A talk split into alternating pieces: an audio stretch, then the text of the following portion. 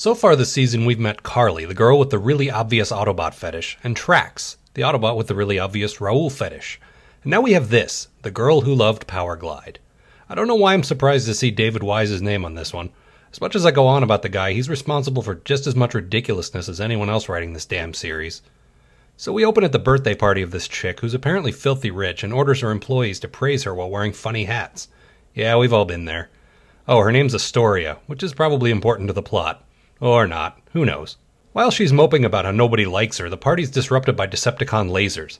Man, I'd give anything to have a birthday party with murderous evil robots. Seriously, anything. But she's all, oh no, this is terrible, won't somebody please save me? And look at that, somebody will. It's the most annoying Autobot who isn't Warpath. Powerglide!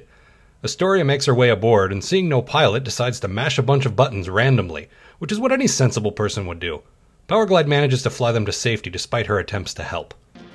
I think we ditched him. Wow, that was intense. Who are you? Powerglide's the name. Well, whoever you are, I think you're completely the greatest. What do you mean, whoever you are? He just told you who he was. Whoa, you see that? You see how she just leapt into the air and he smacks her right down with his metal fist? That alone is worth the price of admission. Then we get to the exposition part. Astoria Carlton Ritz, get it, is in charge of some important technology company since her father, whose brains she clearly did not inherit, died. Which is, I guess, why the Decepticons are after her. Or maybe they just want that hat. I think Megatron would look quite fetching in a hat like that.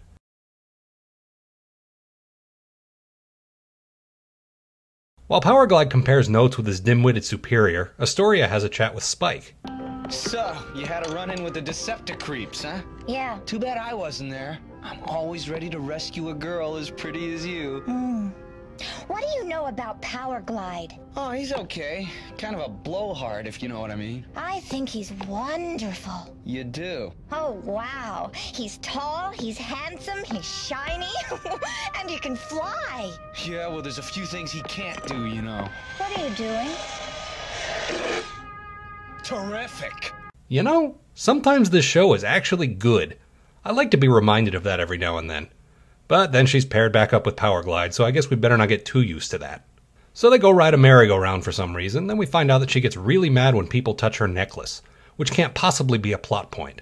Then the Decepticons show up again, and Powerglide defeats them for a second time.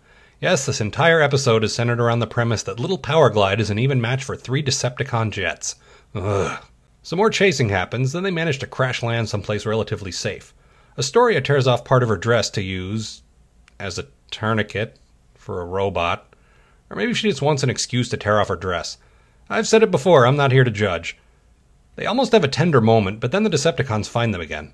Well, good. Because we certainly don't want to see a robot and a hot chick having sex. That would be wrong. Inappropriate. An abomination. Good thing they got interrupted. During the fight, Dirge fires a couple of missiles out of his boobies and traps Powerglide under some rocks. Then they steal the girl and fly away. Powerglide manages to dig himself out and attempts to pursue, but he can't get it up. He can't get up in the air, so he just rests and waits for Ratchet and Wheeljack to come help. Man, where is my mind today? Powerglide gets patched up, more or less, and then charges off to save the girl, which, according to everything I've ever read about screenwriting, must mean we're about to enter Act 3. And oh, look, there's the commercial break. Hey, it might be formulaic, but formulas at least make sense. We're definitely doing better than we were during those meandering Season 1 plots. So here's our MacGuffin this week. The Constructicons have built a suborbital platform that will convert the Earth's electromagnetic field into energon.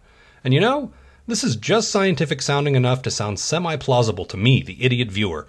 Oh, and apparently some knowledge of Astoria's is as vital to this plan, which is where they lose me. Since she won't talk, Megatron puts her under something called a psycho probe. This feels like a step backwards to me.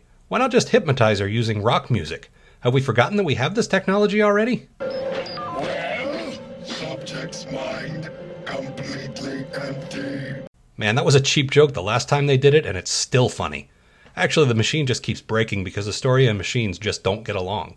Which makes no actual logical sense, but it's a thing that's been established, and watching Megatron pull out the hair he doesn't have is hilarious. It also buys time for Powerglide to show up, but to her credit, Astoria manages to get herself free, and saves the struggling Powerglide by chucking her irreplaceable necklace into the Doomsday Machine. And okay, we all saw that coming, but again, this is like elementary screenwriting 101 here. And I mean that as a compliment. You set up a thing in Act 1, then you pay it off in Act 3.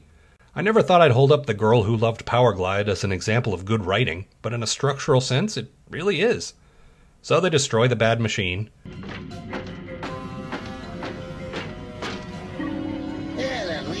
Got away with our holds in one piece. And as for the girl in the falling sky platform, well, that's Powerglide's problem. Correction. Problem is ours.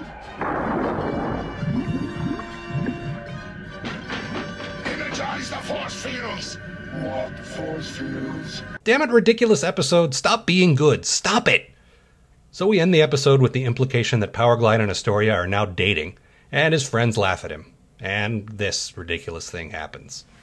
And now it's time to check in with my YouTube comments.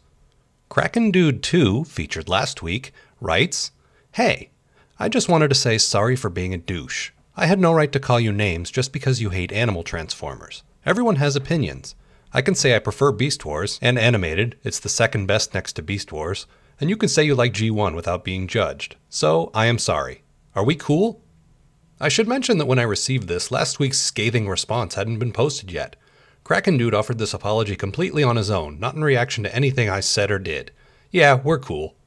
You know, over 50 reviews posted, thousands of views in just over a year, and my one typical YouTube comment gets retracted. Am I doing something wrong here or what? You got any burgers in this joint? Silence. You guys are like the worst hosts.